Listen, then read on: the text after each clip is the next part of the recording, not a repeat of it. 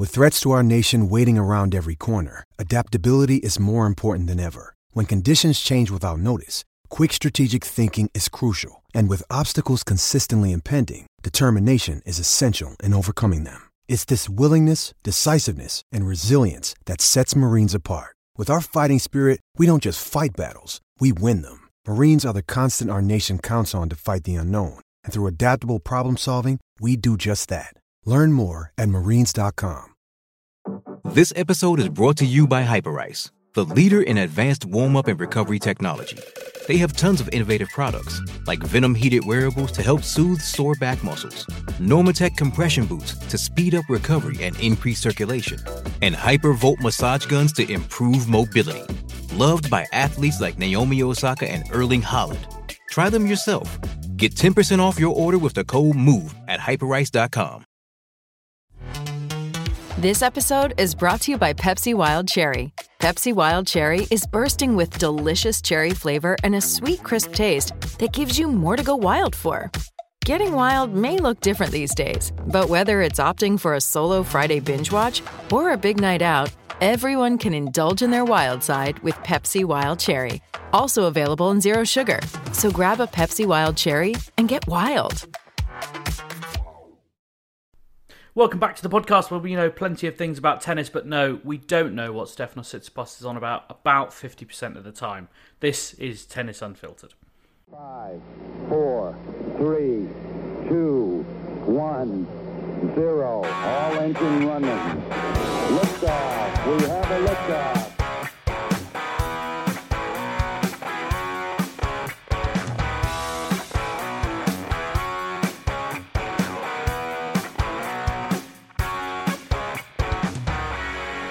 I'm James Gray of iNews.co.uk and the iNewspaper. I've got George Belshaw and Calvin Betton with me.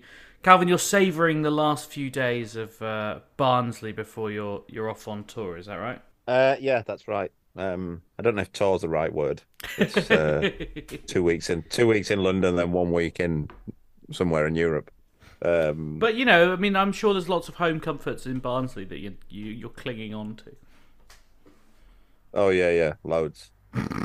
um, yeah, yeah, no, yeah, it'd be good. I'm not. Um, it's been a few weeks since I've been on the road actually, so ready to go again. Um, ready for a long, long clay season. George, you're just back off the road. Sunny sights of Dublin, was it?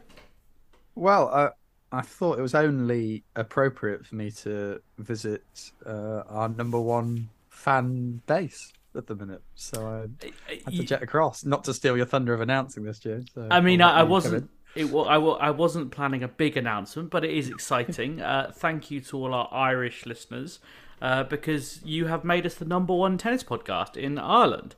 Um, now, I've no doubt that's partly to do with the fact that the good people over at the tennis podcast had an illness last week and didn't do a podcast. Uh, but you know, we're happy to rush into the vacuum where where there is space for for people to listen to tennis. So, thank you very much to all our Irish uh, listeners. Sláinte. Um, it's yeah. We'll, I I don't know if we've ever talked about any Irish tennis, although I did briefly the other day think about interviewing the uh, Irish number one. But maybe, maybe that's what we'll do as as a celebration of our Irish listeners. We'll try and get the uh, Irish number one on because I think he's playing in Nottingham this week, off the top of my head. Anyway, thanks very much. Uh, thank you as well to everyone who voted for us in the Sports Podcast Awards. Um, we came third, which is a mighty achievement given it's our first year entering. Um, and uh, I'm told that Dan Kiernan was uh, excellent in his marketing program, uh, and he also does an excellent podcast, which helps as well. Control the Controllables is his podcast, which won. Uh, Tennis Weekly came second. Well done, chaps and chapesses. And uh, yeah, we came third. So next year we will be winning. That's what I've decided. That's going to be in our uh, our goals. So just so you all know, like George, Calvin, you the listener, we will be winning. Uh, so that's that's just early warning that this is the 2024 best tennis podcast. Will, will that go down with our usual failed predictions? Along with Carlos Alcaraz's 37 Grand Slam titles and Dominic Thiem's second. Um, but anyway, more of him later. Uh, we're going to start, as has become our sort of habit now, with your questions.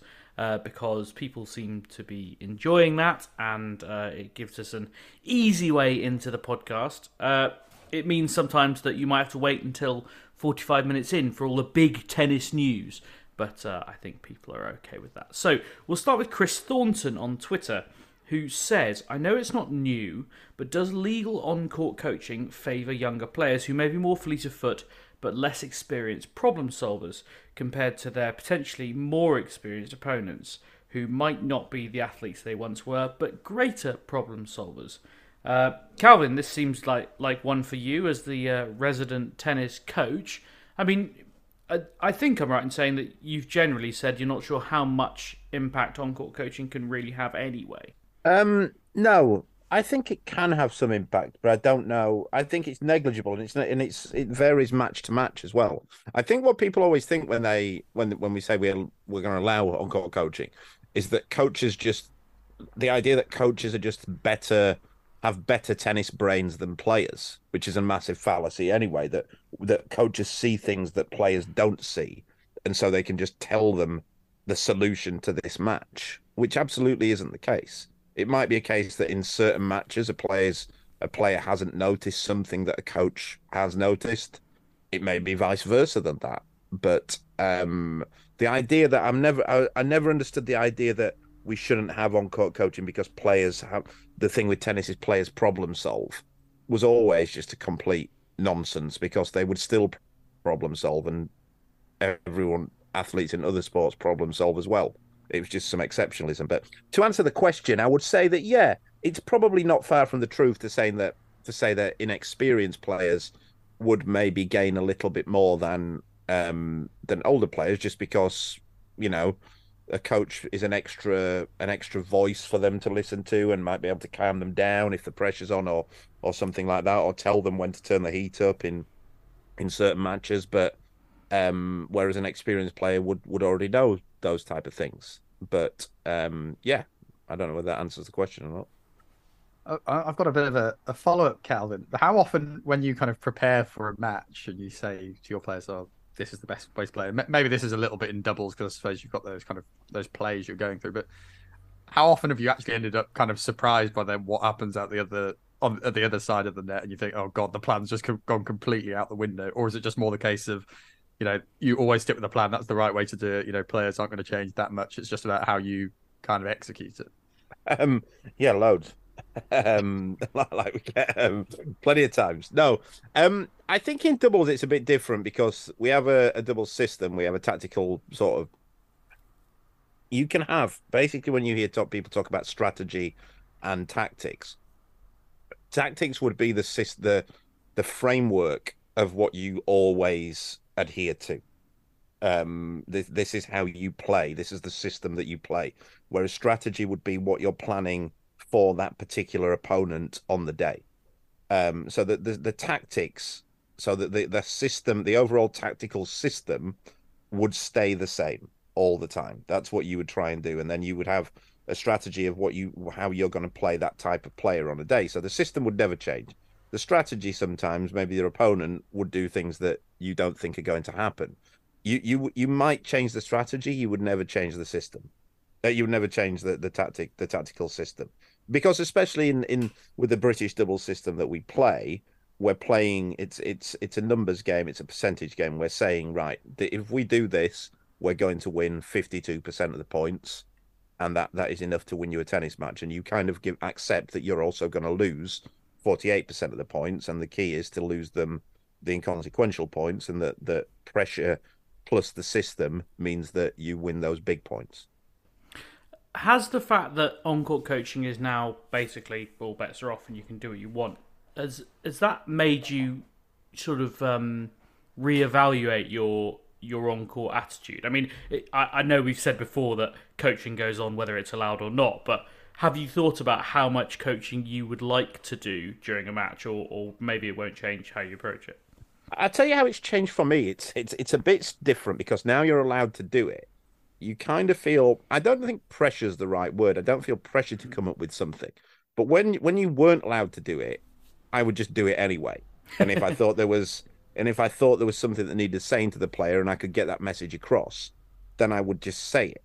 Whereas now you feel like because you can do it, you feel like and and I don't do this, but there's an urge to do it. You feel like I've got to say something now.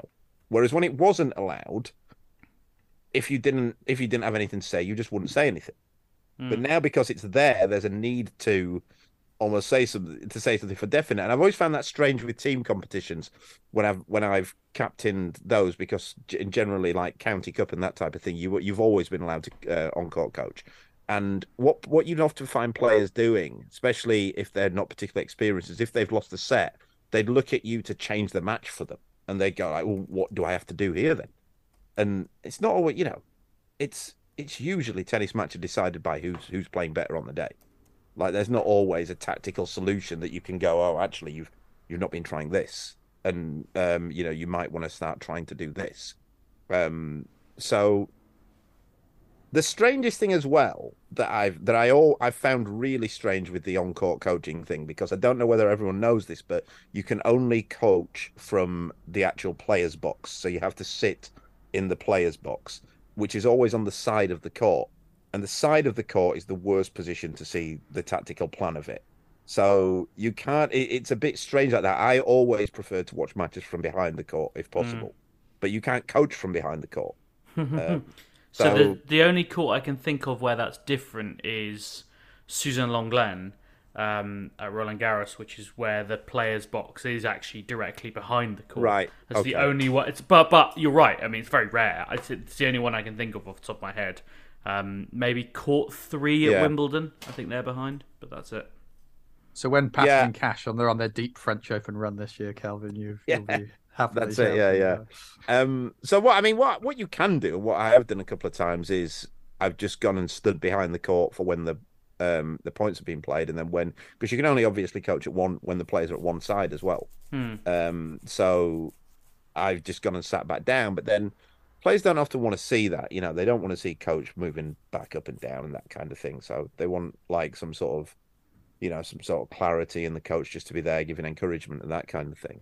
Mm. Um, but yeah, it's interesting. Uh, I wonder whether like it will change over time what players want from their box as well, because like uh, there's some players who basically just want to use their box as a sort of verbal punch bag. I mean, I'm thinking of Andy Murray specifically, who I don't think wants his box to say anything in return other than just like standing up and clapping sometimes.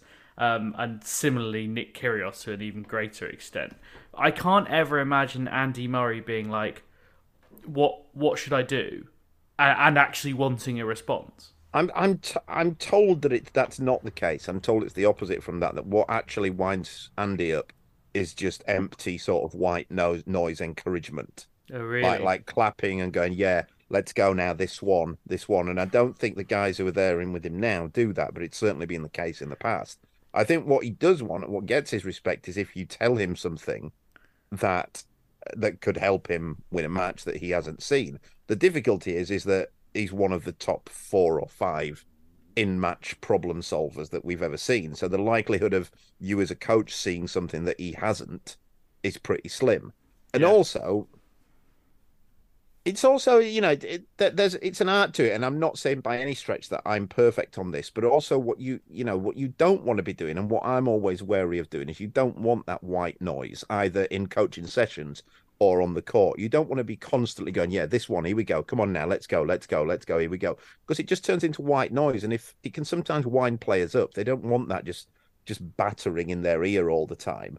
But at the same time you don't just want to be sat there doing nothing. So it's about when you you use that in, injection of talk or noise at the best possible moments. Hmm. Do you think, George, as a viewer, I, just to kind of broaden this out a little bit, like the problem solving thing, like let's say, for the sake of argument, as Chris posits, that on court coaching does favour younger players because they can't problem solve in the same way that older players do. Like, does that make a difference? Like, does it change the spectacle? Just because I don't know, just because Lorenzo Musetti's been told by his coach to hit it more to Andy Murray's backhand because his forehand's really good. That like you know like.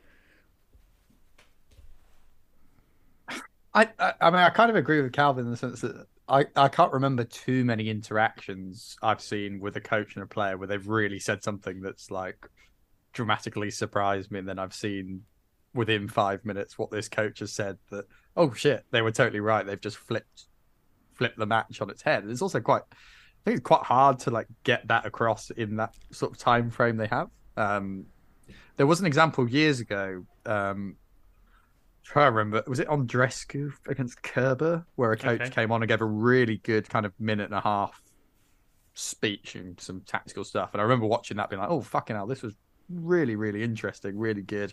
And it changed. It felt like it changed the course of the match. But I can't remember too many other examples where I've really thought that slight injection was was kind of the key key difference. Um, but that's not to say it couldn't get there. And I think the other side of this is because this is more of a new thing, coaches will probably develop this side of their game as well, and they'll possibly come up with better ways of thinking.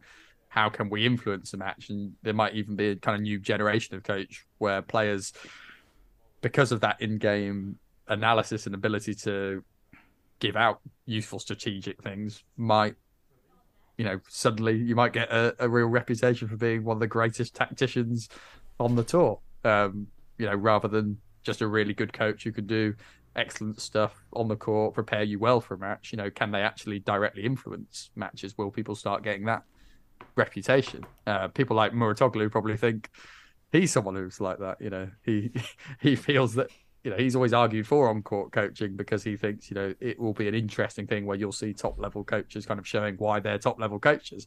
And they might actually strip out some of the more uh, bullshitter coaches in the game, if you like. You know, now that we can all see it, be like, oh, chatting complete nonsense. Um, you know, I'm not saying I, um, too, too many there, but who knows? I wouldn't think that he'd want it if it was going to strip out the bullshit coaches. um, um, I'd say a couple of things about it. Um, one is that, like, the, the idea that when I've heard criticism of it, that that coaches are these, like I said, are these tactical geniuses. It's been around in the women's game for a while now, and I have to say that ninety-five percent of the in the the on-court coaching that I've seen from the women's game, which does have the the top one hundred of the women's game, does have the worst standard of coaching of all tennis but the five percent of the interactions I've seen from the from coaches coming on the women's game have been absolute bullshit. So um, I I don't think that's going to help many players. Um, and again, the idea that it comes back to this idea that coaching is just telling players what to do.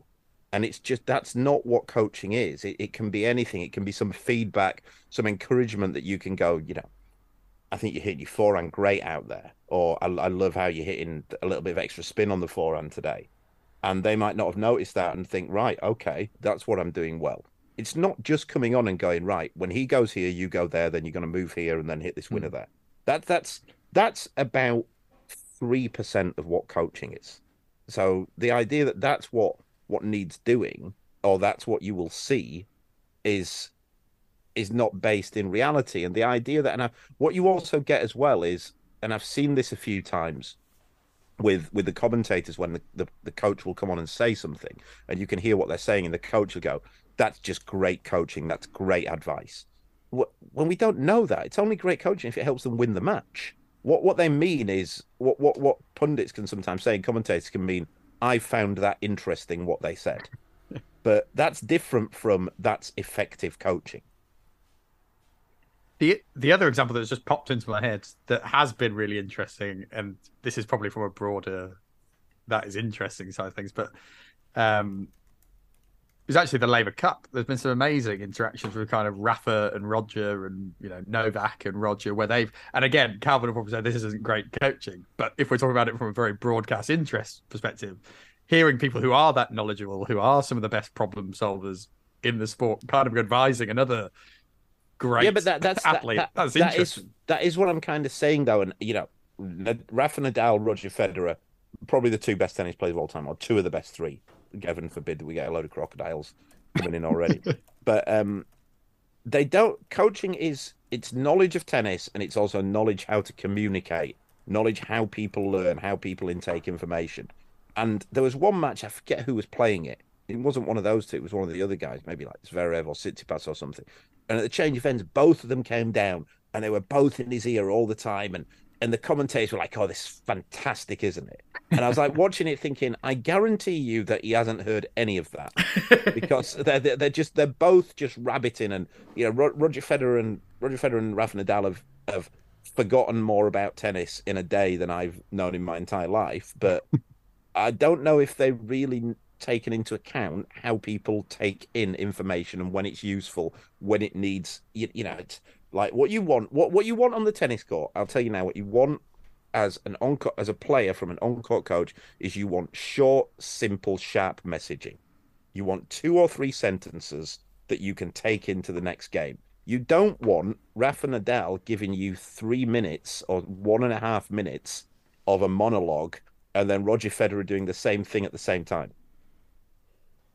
The the thing, yeah, I I, th- I think you make is a really, interesting point. The things I do slightly wonder, uh, and I sort of think about this with kind of Lendl in Murray's box and kind of the appearance he's kind of had over the year, is if there's something just about, it's not even so much what they're saying; it's just who's saying it. You know, is, yeah, is Lendl yeah. Lendl's kind of impact the fact he just was there and Andy respected him so much he didn't need to say much very often oh. if at all but just that kind of feeling. And I wonder if Federer and Nadal were kind of you know I have to listen to them because they're so bloody good you know even if it's not necessarily the most effective coaching just having them say something I might take from that. Oh it's, it's capital. It's it's it's basically cap- coaching capital and, and capital in the game that you've got and you've earned through that. And that's why so many of these guys we have these super coaches. But what they're saying might not be, you know, an, an unknown coach might be one of the best coaches we've ever seen and give great information. But if he's giving that advice to, say, Novak Djokovic, he's going to think, why should I listen to you? I don't even know who you are. But if, say, John McEnroe says it, then he might think, I'll tell you what, you know, Johnny Mac knew a bit about tennis. But it might just be, it might be that he's talking absolute shit about tennis. But he's more likely to hear, listen to it and that's why it's so difficult for why it's so difficult for for players who haven't come through as coaches, uh, who haven't played, sorry, to break through as coaches at the top of the men's game, because they just seem to not trust them. That unless what you find is the unknown guys, they they seem to be trusted by the player if they've brought them through from a younger age, but they don't. They tend not to appoint them as their replacement coach if you know what I mean. Like no one's come across and taken Vajda as since he stopped working with Djokovic and that kind Alex, of thing. Alex Malkin, I think. Well, there you go. but, yeah. but that's you know that's an interesting move. That, but you'd think like looking at that, you'd think like why would say, I don't know, why would. Let's Zverev, I mean, yeah, why would Zverev not go? Tell you what, I'm going to go and get that guy. That would, and, and I guess that we had that in football, didn't we, for a few years back in the '90s Whereas now it's it's changed full, it's flipped now fully in that we've got these managers who never really played at the very highest level of the game because they're basically they're getting jobs purely on coaching standard. Mm-hmm. We haven't quite reached that in tennis. Um, and I, I think I, I think I think that that is the right way. That you should be hiring the best coaches, not I mean, because but football's a good example. There's so many brilliant players who've made dreadful coaches. Uh, yeah. Steven Gerrard, George, to think of one. yeah, exactly. You know, it, but but at the same time, there's others who, and I'm thinking, you know, Zidane. I'm not. I'm not convinced Zidane's an amazing coach, but he was the right guy for that Real Madrid team because mm. it was a team of amazing egos who just needed some bloke they actually respected. I don't know. It, it's a really difficult I, I, kind I of dynamic. That, I think that on that, I don't want to go too much into football, but I think there's an interesting sort of somebody raised it to me that maybe if Roy Keane would have, if his only job would have been managing Real Madrid, he might have two European Cups because his mm. problem is that he can't understand that people aren't as good as the players who he was used to being yeah. around in.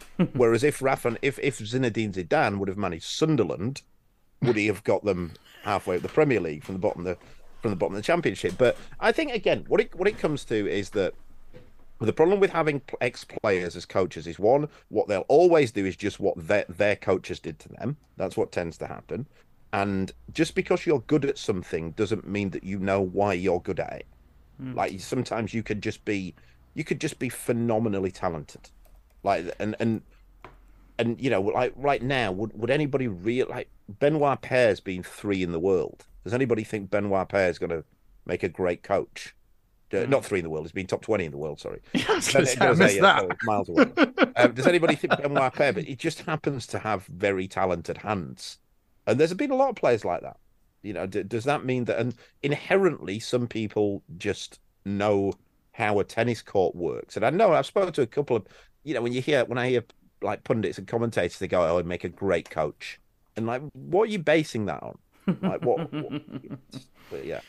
Um, just to take the sort of Zidane to Sunderland um, example back into tennis, if you took, say, uh, I'm trying to remember who was coach of the year last year now, but I, I'm going to say Juan Carlos Ferrero, for example, um, and you just took him away from Carlos Alcaraz and gave him to Peter Bertrand, who is the Dominican number two and who is 656 in the world. Is there a, a chance that actually a bit like Zidane at, at Sunderland or Roy Keane in almost all of his jobs, that that there could be a disconnect where it's like, well, I have no real conception of the problems that you're facing. I, I think so, hundred percent. Yeah, it, it's it's how it, it's can you can you develop a player is different from can I give them that extra one or two percent that that they need here, Hmm. and can I understand that this player might just have like like Juan Carlos Ferrero, he had a thunderous forehand. He had a great forehand. Now, Carlos Alcaraz also has a great forehand.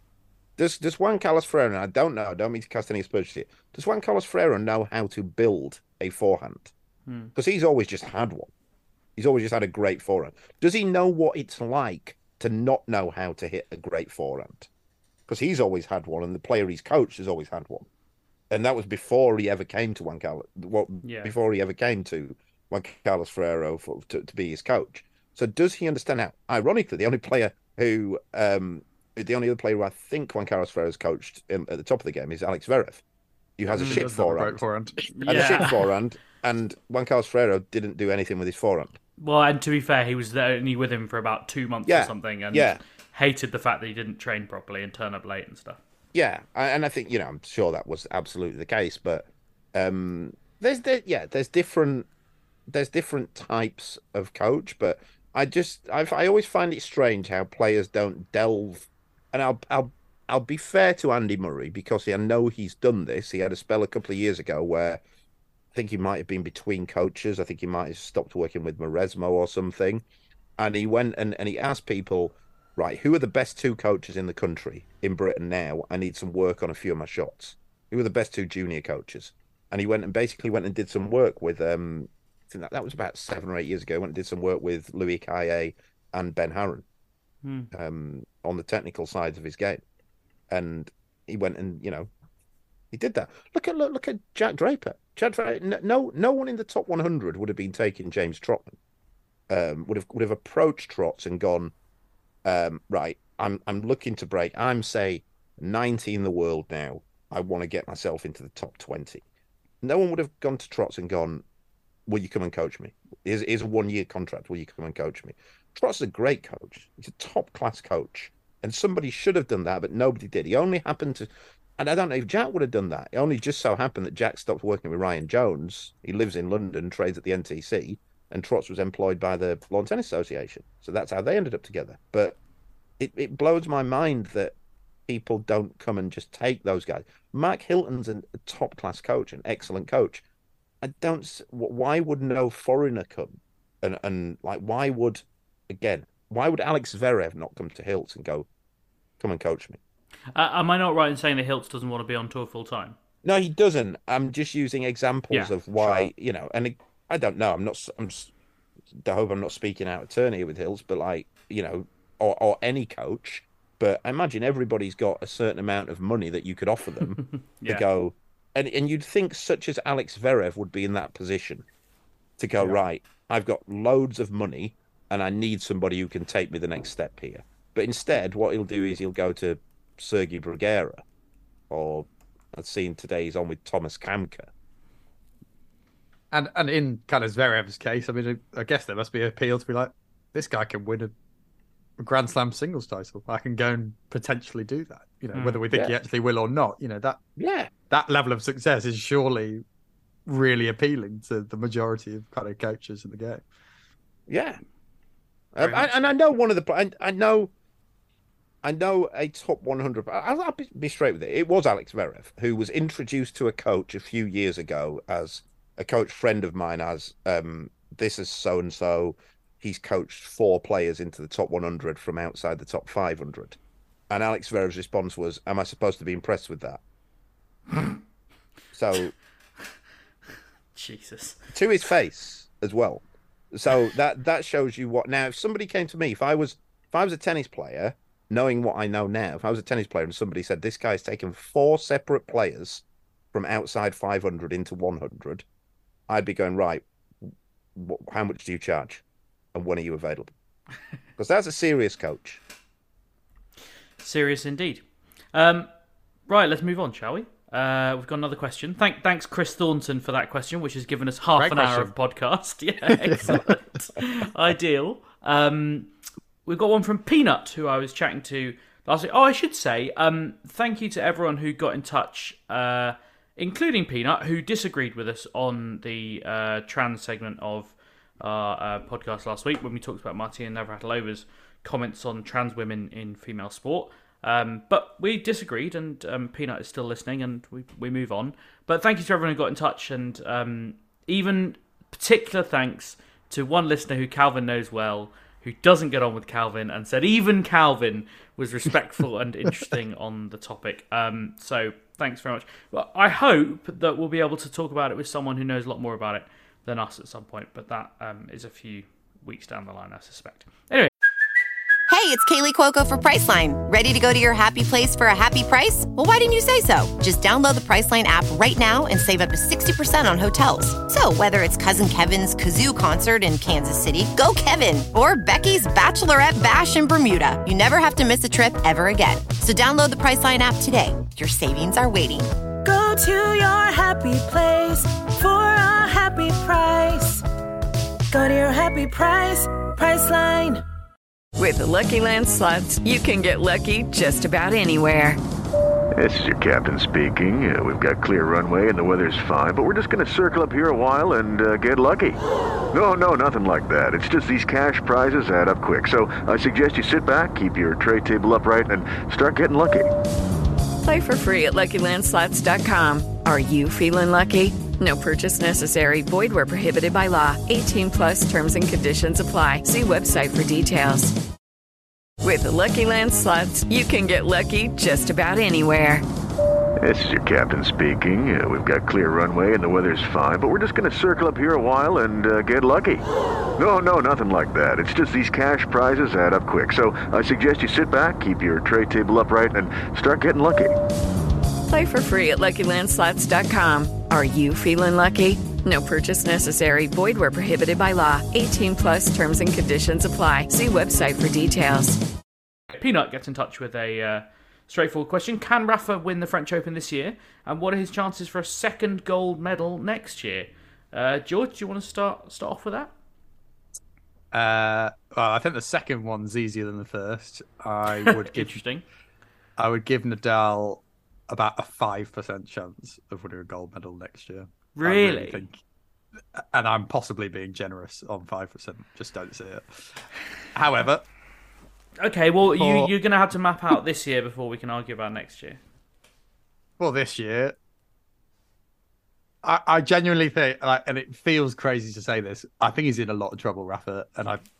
The percentage is only higher at like 25% right now, which is crazy low for Nadal. Like every French Open I come in, even when I think Djokovic might be edging it, Nadal's 49% and Djokovic is 50. Sorry, well, Djokovic is 50%, Nadal's 49%, and the rest of the field is 1%. That's hmm. kind of the margins I've been looking at over the year. This year, it kind of feels to me Nadal, even in this current state of injury, is probably still 25%. Novak's 35, 40%.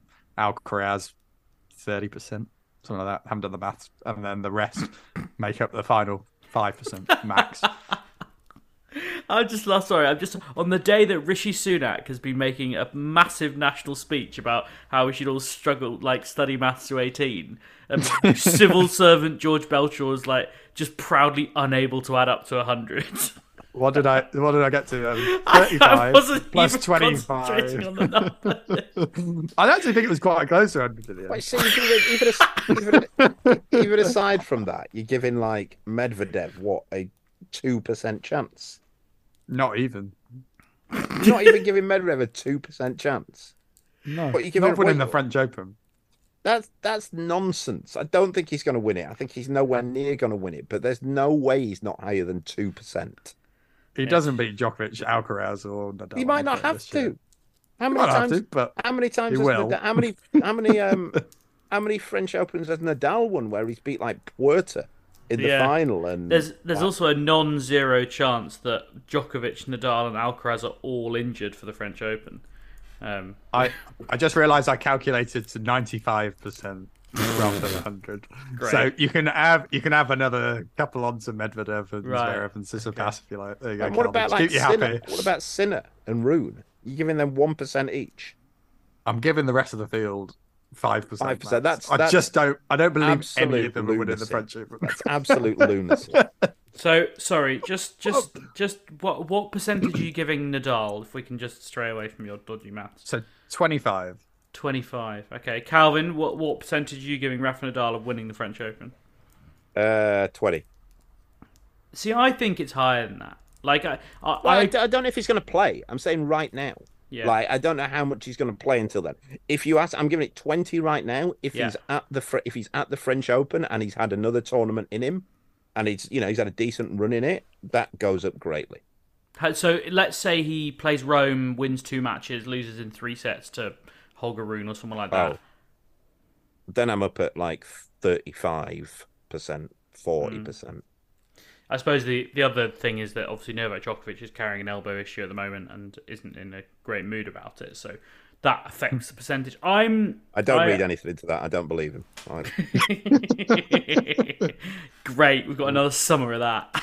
Yeah, so- something something just came out the swamp there. It was a thousand crocodiles. Um, I think I don't know. I, I, I agree with you, George, that I do think Nadal's in a lot of trouble. Like this foot treatment he had last year is not a, a fix; it's a sticking plaster that generally lasts, as far as I can tell, six to twelve months. He's obviously an exceptional athlete, and you know works at freakazoid levels, so maybe it'd be longer than that. But equally, the guy just drags himself through Roland Garros, uh, one way or another. So I, I kind of think that he might win it. I, I and I'm trying to apply the same logic to him winning like Olympic gold at Roland Garros, where basically he gets through this season somehow playing about eight tournaments, and he says the only two things I'm doing next year are playing Roland Garros and then playing there again for the Olympics. And like literally nothing else matters, and then he just retires in a crumpled heap of a man. Um, but I just think it might be a bridge too far. I kind of agree with with you that it it's hard to see, given what he's been through in the last year or two, that there might that there might be a, a chance for him. So Yeah, and I, I would also caveat that I'm I'm using Calvin's get out here. That I'm more than happy to shift that percentage. I'm just going based on the evidence we have right now. The second, like, I don't see how anyone looking at Nadal from what he's been through last year can be sure that as a 37 turning 38 year old next year, he's going to be in great nick to go and win that. Um, oh yeah, all all um all opinions expire as soon as they're voiced. That's that's a, a fair disclaimer, George. Um, but I, I know that that will disappoint Peanut because she has Rafa Nadal as her profile picture. So I, I and I actually saw I think it, someone replied to her going, "Of course he's going to win." She's like, "Well, I think he can too," but you know, it's a worry. Uh, let's move on to Ian Warren in Melbourne, who asked during the Masters coverage last week, Rory McIlroy, bleh, Rory McIlroy, not McAvoy, uh, was interviewed by CBS walking up the ninth fairway. How long before we see something similar in tennis? End of set hookup with the comms team in Terabang? Um, I mean, I, I, I have to- spoken about this a lot. I think tennis ha- can do so much more with its broadcasting that can be really innovative. Um, I don't think we've even approached. And and for the record, I, I love Eurosport, but the Cube is not the innovation I'm looking for. Um, it's just an interview. um, uh, it's a bit weird, and I just every time they say it, all I can think of is Philip Schofield. So um, that's not the kind of innovation I'm looking for. I think golf is great. I think one of the really good things to come out of LIV Golf is that the PGA Tour have removed the stick from their backside and gone, we need to catch up very quickly. And it's been brilliant. Like listening to people like McIlroy and Rahm and uh, Justin Thomas like talk about what they're doing during the match. It, it's it's fabulous, and you know I appreciate that because golf is what I call a side by side sport, not a head to head sport. Um, you can be a bit more candid because you know if Tiger Woods finds out that you're hitting a seven iron at the ninth second shot, it doesn't make a difference to him really, and he wouldn't find out anyway. And even if he did, what what difference does it make? But I'd love to see tennis going into you know stick a headset on someone at the end of the first set. You know when Daniil Medvedev's gone off for a pee, put a headset on Alexander Zverev. I absolutely, or put one on Daniil Medvedev and make him talk while he's having a pee. I don't know, George. Yeah, I think that the actually most interesting bit of coverage that's happened and you know no one will ever find it to know this but actually was on amazon when they weren't having ad breaks between the changeovers. Yeah. Like so often broadcasters are flicking between that. Always the most interesting bit. It's always when people are losing their absolute bloody marbles and screaming at the umpire and they're having a bit of a row across the chairs like why on earth would you take an ad break there? I'd much rather them take ad breaks during the first three games of a set. Just not that important. Don't care. Like it is criminal to put ad breaks through change events. So that's that's one thing they could definitely do better. Yeah, Calvin. Um, I, I've got no issue with them uh, interviewing players in principle at the change of ends. I've got no interest in the way that athletes are now. I've got no interest in listening to the majority of athletes talk. They're so PR conscious and so cliche driven in, in the way that they talk and that kind of thing. Like I would love to. I've no issue at all. I'd love to hear Daniel Medvedev speak um, at the change of ends between points. I have zero interest in watching Emma Raducanu give an interview at the change of ends. Like or and I don't you know I'm not picking on Emma there or or any of you know any of ninety percent of tennis players because you knew that they you know what they're going to do is yeah I've just got to got to weak work harder and the, the classic will come out like the I've just got to trust the process here and play my just, game. Yeah, play my game and just just keep focused and hopefully turn things around. I've, I've it's like after it's like when they interview footballers after football matches, like they're just boring, aren't they? They're just crap. Like you, you know, I just don't want to see that. But I agree with George that like um I don't get why they take adverts in in the change of ends because the problem with tennis is even if the pundits, when you want to hear the pundits talk, you don't, as we've discussed before, that tennis commentators don't talk when the points are going on which doesn't help. So you're only getting 20 minute, 20 second bursts in between points.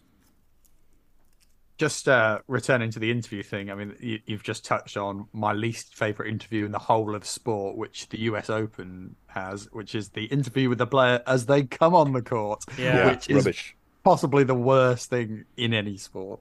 It's so weird. I I, I don't get it. Like I, I really don't understand. I, I think it's almost to like introduce them to the viewer. Like I think that's the idea, but it's like surely you've got VT that does a much better job of this, and yeah. It... I mean, other sports do it. Like I watch quite a bit basketball. Basketball will go. They go and interview the manager while the or the coach while the game is going on. Yeah, and he actually actively talks about tactically what is happening in the and match. Ru- rugby do it really well. If you watch BT right. Sports rugby Okay. co- coverage, they'll go and stick a headset on a coach in the stands, which is excellent. Yeah, I, I Um, think the I do think the main problem is is the athletes, and it's not really to have a go at them. It's just the way that they've now become accustomed to it. You see it. What I find strange is you see why when new when lesser, lower ranked players get interviewed, like they did a little bit of this in the pro UK Pro League when the commentary was on. They interviewed at the end of sets, and and those guys like no even no one even knows who they are. Like, but they they they don't have to be PR conscious and that kind of thing. But even then, it was it was so cliche driven. Hmm. Everything that was said. Yeah, I mean, maybe we just have to be selective. Like, basically just always interview Fabio Fognini at the end of a set. Yeah. And then presumably we'll get something insane from him. Maybe like Kyrgios, Medvedev. Yeah, I think I think we can get behind that. Uh, there you go, Ian. I hope that hope that answers your question to to some extent. Um, roll on headsets on players, I say. Uh, right, one last question from Balvin Cetton, who asks, "How are we going to stop That's singles?" That's a joke. That's, Yes, of course it, it is a joke, but I Oh, wrote sorry. it and you've you've ruined it. Uh, Sorry. who asks, "How are we going to stop singles players entering doubles and then pulling out?" A. Um, I I tried to write a clever joke, but George has ruined it. So uh, Sorry, I, apologize. I, you never know with the internet these days. Like we just had a super fan who's like go Balvin Thanks, Cetton. thanks, Dad. You never know with the internet these days. Um, Calvin, I, I know you wanted to talk about this. Um, a growing problem with doubles entry lists just being full of singles players who have no real commitment to the tournament. Yeah, um, it's it was a problem last week, and it was ridiculous last week in that Rune and Fritz, who, to be fair to them, had both. I think they won two matches Yeah. in that tournament to make the quarters or Semis, semis. I think. Semis. Semis, right? And you just knew that there's no way that they were going to play the semi when because Rune was still in singles. They were both still in singles Both at were, that stage. Um, and so there's no way that they were going to. And I don't blame. I really don't blame them for risk. For you wouldn't want to be on. They've got a chance of winning Masters 1000. You wouldn't want to be on the doubles court later that day playing another match that could potentially go on for another hour and a half, two hours. Um, but it's always going to happen, and this is the problem that they enter, and especially like like for example next week when it's in Madrid, we got two Masters back to back. So you got Madrid, which is at altitude, completely different environment to Rome. The courts are different, the the air quality is different, that kind of thing. Now there's there's ten pairs of singles players who are singles only players in the draw in Madrid, and doubles players can't get in. So the, Henry and Julian, who I coach, can't get in. They're they're ranked 50 in the world now, and they can't get in that tournament because of the the, the, the way the rank way that the entry um, system works. Now, if the players are still in singles, if any of those 20 players are still in singles come Wednesday, then they're not going to play doubles.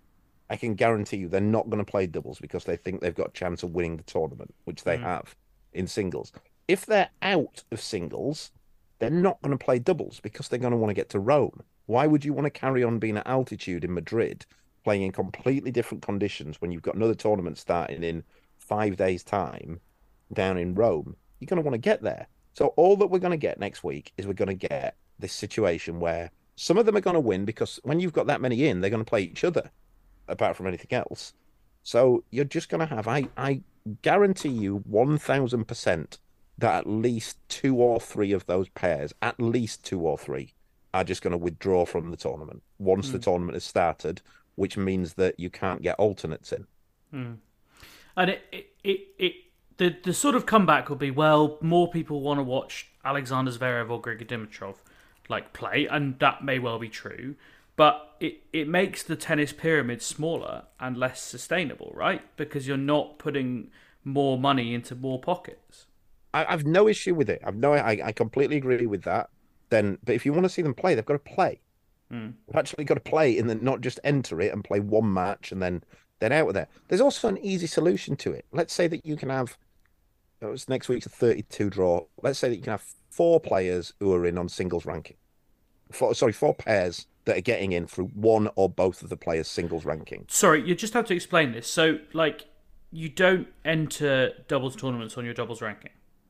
No, you enter when the ent when the entries come in. So what a few years ago, about ten years ago, they wanted to they thought they had a chance of getting the very top players in the game to play doubles every week. Now the, the, the singles players at the time were a bit disingenuous in this. They were saying that the reason they weren't playing doubles is because back then it you, you only got in on your doubles ranking. They were saying that the reason why they weren't playing doubles is because they didn't want to play every week and the only way they could get their rankings up was to play doubles every week. So what they did was they changed it so you can now get into doubles tournaments. This is at every level. You get in, you you you you, get in on whatever's highest, your singles or your doubles, and and it's and and the, the it's combined with your partner. I see. So so if you're both ranked, say if if Carlos Alcaraz played with Novak Djokovic, they would be three. Their Hmm. combined ranking would be three. But they wouldn't be seeded because they're the seeding is seeding just on ranking. doubles ranking. Yeah. Okay. So, but I don't get what. But, there's no limit to it. So what you could do is you could still say right four. It's a. It's let's say if it's a if it's a 16 draw, two players get in on two pairs get in or three pairs get in on singles um singles only. Um and if it's if it's a 32 draw, then five pairs or um four or five pairs get in because then all you're going to get right. Again, I say no disrespect to this, you could still get you know, people want to watch Alex Zverev play with whoever he's playing with. You could still get that. What no one really what cares about, and you know, is watching Diego Schwartzman and Sebastian Baez play on an outdoor court. And I can tell you why no one cares about it because you can go and look at the court and there's no one watching. And again, no disrespect to those two, but just saying that you can get two guys who are ranked, say, 32 and 40 entering, that's not to pull the crowds in to Hmm. watch that. Um, so yeah, and it's it's a problem specifically because the doubles guys, and I'm I might sound biased to this because they're the, they're around the ranking that the lads that I coach, but they can't get in the tournaments because the big points are in the Masters, and they've got no chance of getting in a Masters unless they can have a good run in the uh, in one of the slams. So the only way you're really going to climb now at their ranking is good runs in the Masters and the and the slams. They can't play in any of the Masters. It's br- brutal. Yeah. it, really is. Well, here's to here's to a, a huge run at Roland Garros, and then uh, and then and then nothing matters anymore. Hey guys, it is Ryan. I'm not sure if you know this about me, but I'm a bit of a fun fanatic when I can. I like to work, but I like fun too. It's a thing. And now the truth is out there. I can tell you about my favorite place to have fun. Chumba Casino. They have hundreds of social casino style games to choose from with new games released each week. You can play for free anytime, anywhere. And each day brings a new chance to collect daily bonuses. So join me in the fun. Sign up now at ChumbaCasino.com. No purchase necessary. VGW Group. Void were prohibited by law. See terms and conditions. 18 plus. Hopefully. Welcome back to Tennis Unfiltered with me, James Gray of iNews.co.uk and the iNewspaper. I've got Calvin Betton, our resident tennis coach, and George Belshaw, the uh, Aston Villa correspondent for the Tennis Unfiltered podcast, who is extremely buoyant at the moment and has, has been regaling us with tales of all the midfielders that Liverpool and Arsenal are going to try and sign uh, from Villa Park this summer. Chance to be a Let's hope not. uh, Anya loves tennis has been in touch on Twitter, and she wants us to talk about Medvedev's sneaky tricks and how he lulls everyone by his rhetorical skills. Well, certainly Daniil Klaverdev uh, has, I think, pulled a fast one on the whole world by telling us that he hates clay when I think basically he doesn't like getting clay in his shoes, but as far as I can tell, he quite enjoys playing tennis on it because he is starting to show a bit of form on the surface. Uh, he beat uh, Lorenzo Sonego and Alexander Zverev, uh, of which more in a moment, uh, before losing to Holger Rune. Um, Calvin, you kind of touched on this in the uh, in the first half, but you think that Daniil Medvedev has more than a five percent chance of winning the French Open? Yeah, I don't think I don't think he's going to win it, but I definitely, if it was played a hundred times, I think he'd win it more than five. Hmm. Um, so Do you think it's all all been a bit of? I mean, maybe not a deliberate nonsense, but kind of a bit of a nonsense of Daniil Medvedev hating clay. yeah, um, I mean, there are reasons why I can understand why he doesn't like it. It's not um, players with his game style and his physiology don't tend to like clay because he's tall and he needs to run a lot the way he plays, and it's easy to wrong foot tall players on clay courts. Um, but at the same time, he's from mainland Europe, or if you count Russia, do count Russia as mainland Europe? I'm never really sure. It, it it's Yeah. like on maps, it sort of counts. Yeah, let's say so- east. Yeah, mainland. Why so not? he will have he will have spent a lot of time in juniors playing clay courts, and Hmm. um, he, he he will feel somewhat at home about it. Not his favourite surface by any stretch, but um, I think you know he's he's not like say, you know, one of the old serve volleyers who you would go they're just, just going to might as well just not bother playing the clay court tournaments. Hmm. George, do you, do you think similarly that, that it was always a bit of a myth? Um, I mean, I've seen him play okay matches on it. I, it's probably I, I I don't have the stats in front of me, but I'd imagine it's his worst surface statistically. So I wouldn't say it's completely untrue. I mean, it's possible the grass is just because there's a, shorter season and a defeat on that does actually ruin your statistical ranking quite a bit compared like clay to hard. But um, he's he, he's not terrible on it. I I, th- I just think at the minute, and you know, five percent of maybe being a bit flippant with the numbers, but I, I just honestly on all the slams, this is the one I really don't see anyone outside of Djokovic, Alcaraz, or Nadal winning right now. Um, And that wasn't the case last year when Zverev was fitter, and there was possibly a bit of a time where I thought Tsitsipas might kind of break that mold as well. But whilst Nadal's injury has ruled things out, there's you know Alcaraz and Djokovic are still the best two players in the world on this surface by some way, I would say, right Hmm. now at the moment. So it, it, it's more of a reflection that this isn't Medvedev's best surface, and there's three guys who are pretty bloody good on it. Who I'd be quite surprised if they didn't go and win it. And things can happen, and it can be crazy, but. Um, I, I actually disagree. I think if you play this French Open hundred times, I wouldn't say Medvedev would win it five times. I think it's closer to Well, you said two to percent. three Actually, times. you said two Yeah. percent actually. Yeah, so and I think that's like I'm one or saying it two would- percent. Like, I genuinely do think that. Like, I, right now, I think Medvedev could be better, and that percentage could get higher, and he might prove me wrong. But he was fairly handily beaten by Tsitsipas last year. Like, it wasn't a close match. I think there's guys, you know, whereas Tsitsipas, I wouldn't back Medvedev really on a hard court slam. I'd expect Medvedev to win that match a lot, whereas I think it's kind of 50 50 here. And if you take a 50 50 match through every round, and then there's players I would back over 50 50 um, against Medvedev on clay, You think if then, they yeah, your if, odds go down. if they played, if the French Open was tomorrow and Medvedev played Tsitsipas, it's 50-50. I think Tsitsipas has got good Tsitsipas results is- on clay over the years. He's not playing dog well at the minute. Dog shit form. He's not going to beat Medvedev. Yeah, his shoulders in pieces. yeah. Yeah. I think I, Okay. I, I don't. I question that. Not question it. I'd put a couple of caveats on when you said that those three are the three best players in the world on clay, in that the injuries haven't helped. Like you know, I don't want to encourage George to start frothing at the mouth here, but like Dominic Thiem would legitimately have a if he hadn't got injured. Yeah. you would say is I'd even probably have him on a par or slightly above Djokovic um, right now. was if certainly he- for a period. If he wasn't Yeah. injured, yeah. And also Zverev, to be fair, before last year, and it's weird Mm. because the way he plays, Zverev's. There's an argument that um, clay court is Zverev's best surface. Um, Yeah.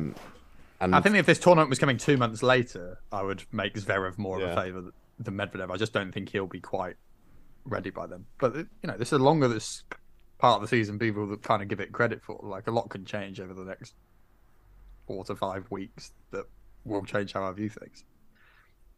Um, right, well done. We managed to talk about tennis for about five minutes, but I, I just want to talk about the bitchiness that's been going on between Zverev and Medvedev. Right now, now that we've we've done our lip service to the tennis, um, it, it possibly my favourite bit of men's tennis for about three weeks. like, I, ah, it's just ah, I can't get enough of it. I can't fit it all in my mouth at once. Um, so Zverev lost. That's the first thing. Um, three six Took seven- well. seven five seven six. He served for the match twice. Uh, he was very angry. He got interviewed by Sky in German, and we're grateful to Yannick Schneider, uh, our good friend, uh, for translating his German words. He called Medvedev one of the most unfair players in the world. Alexander Zverev, I take fair play and sportsmanship very seriously. He does not. He takes a toilet break when it's not possible anymore. There are a thousand situations in which he feels that I start to play better, in which he tries to do something every time. I'm extremely disappointed from him as an athlete. Of course, you can argue it's not good form from me that I got distracted. This should not happen to me, and it's totally my fault, and it's really bad from my side.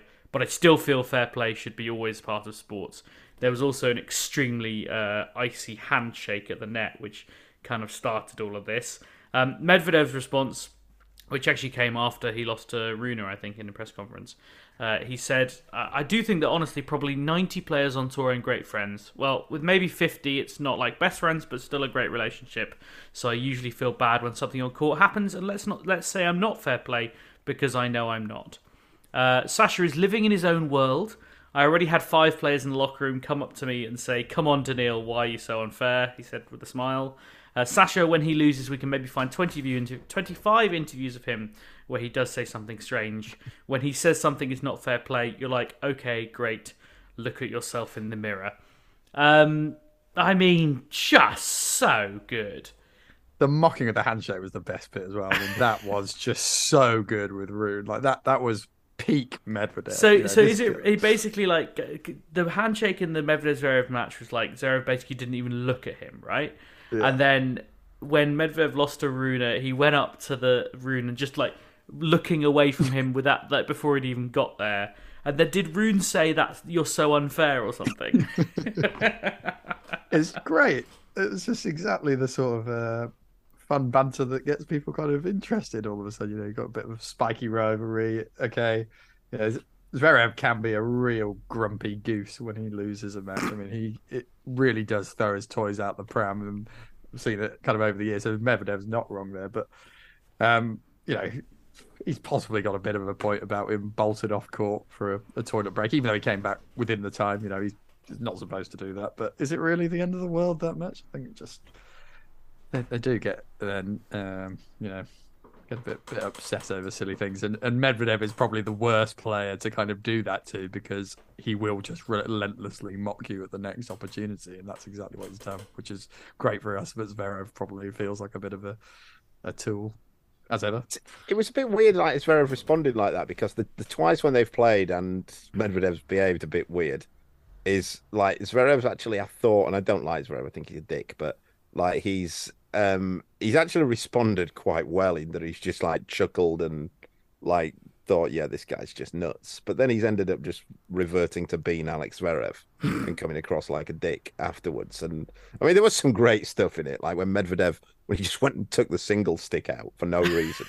yeah, so laid it on the floor. It's a piece of court equipment that, like, if you, I was to ask you to draw everything on the tennis court, you might forget to draw it in. But yeah, what it holds the net up to the height of the post, Yeah, yeah. Uh, all the way on the singles lines, and inexplicably he just just removes it. Yeah, just for But- no reason. I don't know what he even did it for. No, Um, I, I think he maybe just lost his serve and he was just annoyed. But yeah, it, was very But then strange. there was another one as well. I don't think this was last week, but I'd seen somebody put a clip up of when they played each other. I think in the final of Turin. Was it a couple of years ago or last year? Sounds maybe. right. Um, Wouldn't and- last year, but yeah. And Zverev had said, um, yeah, it wouldn't be last year. And Zverev said, you know, like said something like, "Oh, we've known each other and been friends since we were, um, since we were like twelve or something." I actually didn't realize. Apparently, Daniil Medvedev's wife is very good friends with the girl who has ac- accused Zverev of. Co- um, correct. Yeah. yeah. Um, So I think there's there's obviously some some deeper issues. Yeah, so there, the- the- the Zverev pre- said, "Oh, you know, we, we...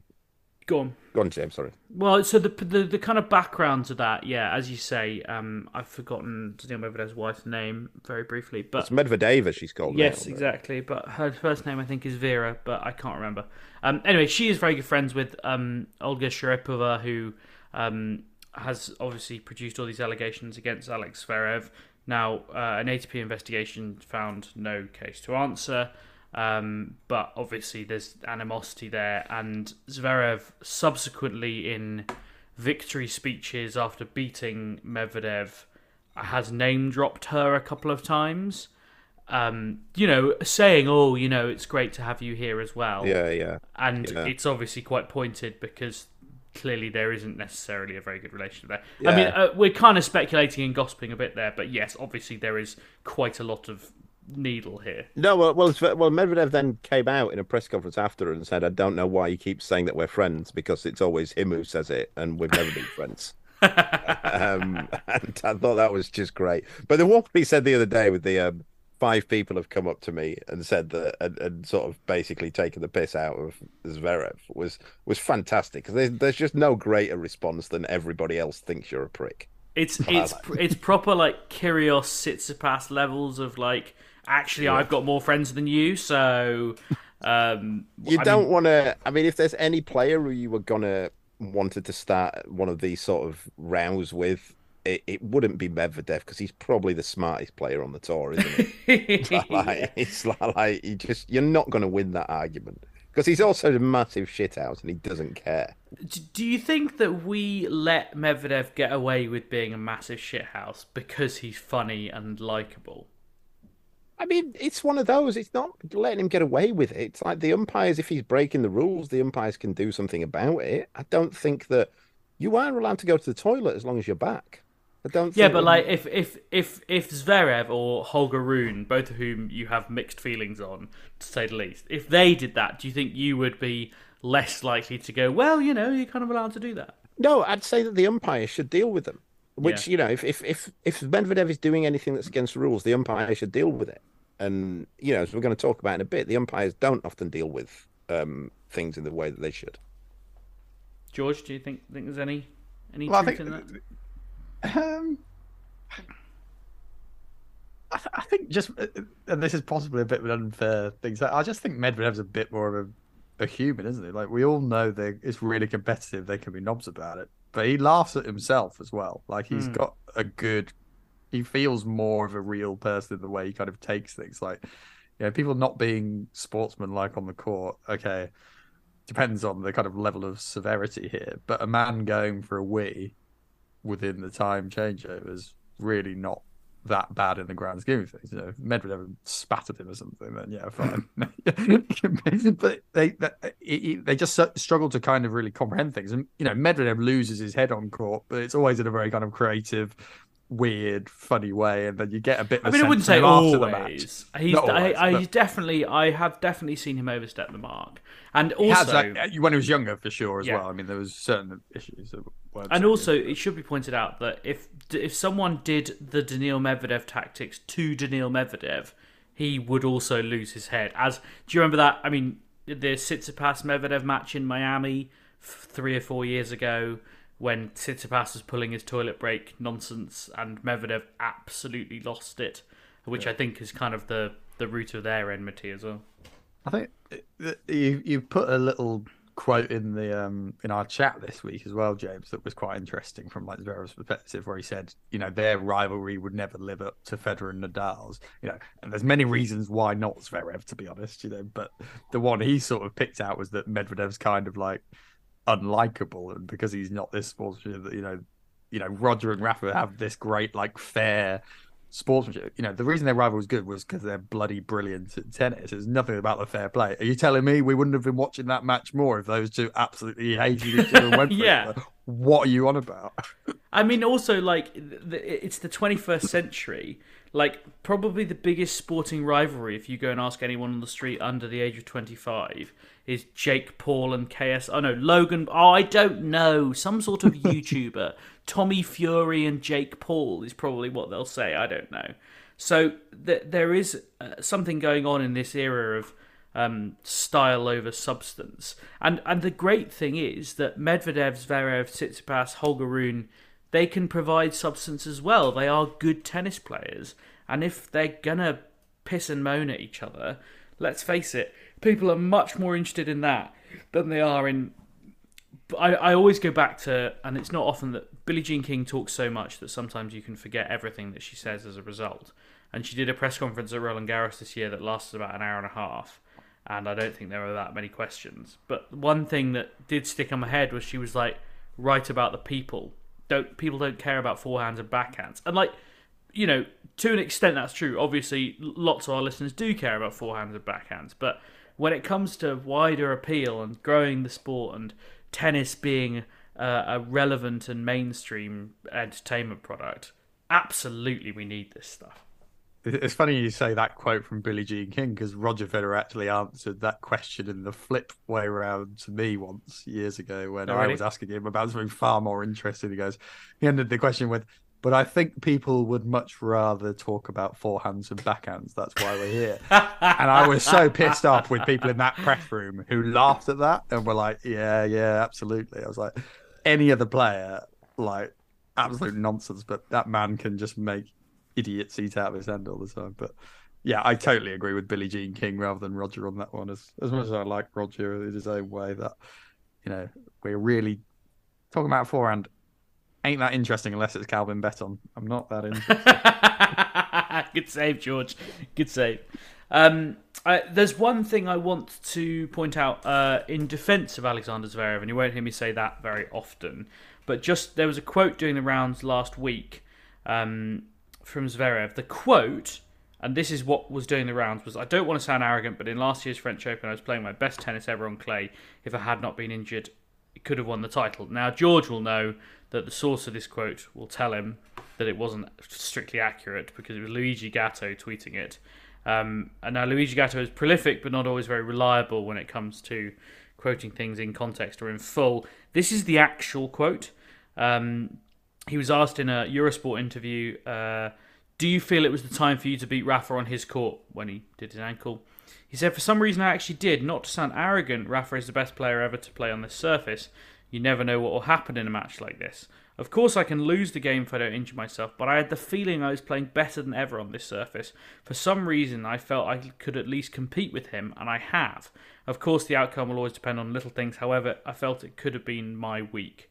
I mean, Calvin, hey, uh, oh, everyone's hands are up. Come on, Calvin. Um, I mean, yeah, I saw that, and yeah, you've got to report quotes exact. But again, I'll say something I don't say very often in defence of Medvedev. Uh, Zverev. I don't think there's anything wrong with the actual bit he quoted anyway. like he was, you know, he was, if even if that was the quote, he was right in what he said. He was he was beating Nadal. He was a better player that day, and I think he would have. He, he, he I actually think he would have beaten him. And if he'd have beaten him, I think he'd have been favourite to win the tournament. So I don't get, you know, this is one thing. Like we, I don't get who was upset by that, other than weirdos who have, you know, Nadal posters up still. Yeah, I, I was going to say similar. I mean, that that first quote for me was more accurate than the second one, rather than kind of. Even though it wasn't verbatim, yeah. Yeah, like he definitely. I said that at the time. I, I thought he was going to go on and win that match, and you know, Zverev may not be my favorite player on the tour, but he was desperately unlucky that day. You know, that was a really horrible moment when he was playing some of the best tennis of his entire career. And Mm. you know, if he can get back to that level, he can definitely win the French Open in the future. Albeit, I should say, because I was in the stadium, that it was so horrifically humid. They had shut. It was a humid night anyway. They'd shut the roof. That do you remember Nadal wasn't keeping the ball in his pocket for second serve because he was so wet through that the ball was just getting soaked in his pocket. So It wasn't at missed- night, was it? Yeah, it Wasn't was. It was. Was a, it? it was. It was late-ish. It wasn't the night match, but it was like five or six o'clock in the evening. I Right, think when it okay, yeah. happened. Maybe even a bit later, actually. Yeah, I remember I was it- at Surbiton. That's I remember I was at Surbiton, the club, when Yeah. it was on. So I must have been watching the grass court. We went late there a few times. Yeah. Um, but it was so humid, and it was like two and a half hours for less than two sets because the balls were so fluffed up. It was it was a weird night, and not I wasn't thankful for the injury, but I was sort of like tertiary uh, thankful for the fact that it was over, rather than because it was looking like it was going to be a six-hour five setter at one point. and maybe Alexander Zverev would have won it, and maybe he would have won the French Open. Uh, Claire Hannon says, "Have we underestimated Andrei Rublev and his ceiling? Is Novak's shaky clay court start due to rustiness, a possible elbow injury, or indicative of something more serious?" Ne- neatly brings us on to Monte Carlo, where Rublev did indeed win his first Masters 1000 title. In the words of Stefanos Tsitsipas, he deserves it. He is a good kid. Um, also, in the words of Stefanos Tsitsipas, a clay court in the US is like a unicorn on a skateboard. No, I don't know either. Um, let, let's start with Rublev because he's won the title and it's taken us an hour and a bit to, to mention him. Um, I, I think, and I, I didn't predict that he would win Monte Carlo, but I think I've been quietly sort of driving a small bandwagon with Andre Rublev's name on it for the last couple of months, George. And I think it's had limited enthusiasm from other members of the podcast. Well,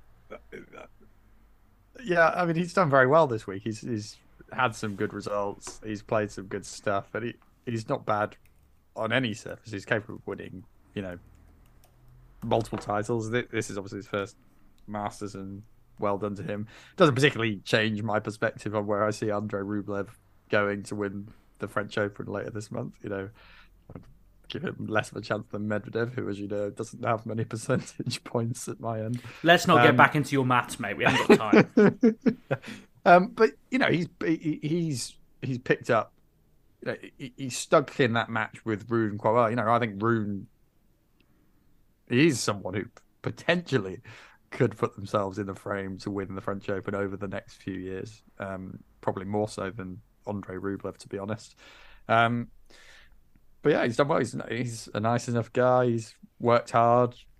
He goes about his business relatively quietly, apart from when he's punching his strings weirdly. Um, so, yeah. I mean, I just think he. I think he's a really nice guy. That that documentary that him and uh, Daria Kasatkina did, kind of, they both train in Barcelona and at the Sanchez, and uh, they did a piece with a Russian YouTuber. It, it, the big news line from which was Kasatkina kind of coming out um, as being in a relationship as a woman, but Rublev was in it as well, and he talked really beautifully about um, kind of you know life, the universe, and everything he's in a boy band. He loves One Direction. Like he's, I just think he's a, a sort of, he's uh, not what people would expect when you say he's the Russian number one, or is he number two again? Not can't quite remember.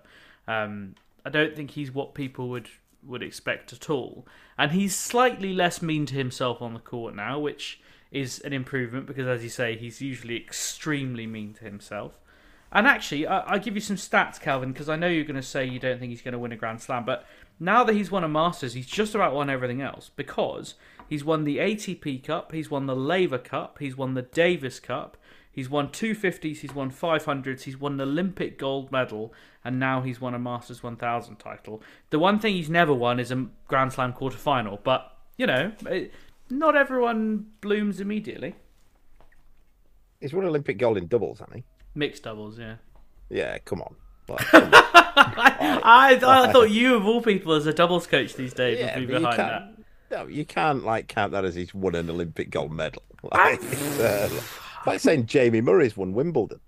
like, um, but um, no, yeah, I, I, I think he's a very good player. I, I, I don't think it's impossible that he wins a slam. I think somebody else would have to take care of the other players, uh, the, big, the big names. I know what you mean, but that was a very funny way of saying it. Yeah. Um, I'd have him as the best of. If you know, if the top four or five players didn't exist, I'd have him as probably the most likely to win a tournament.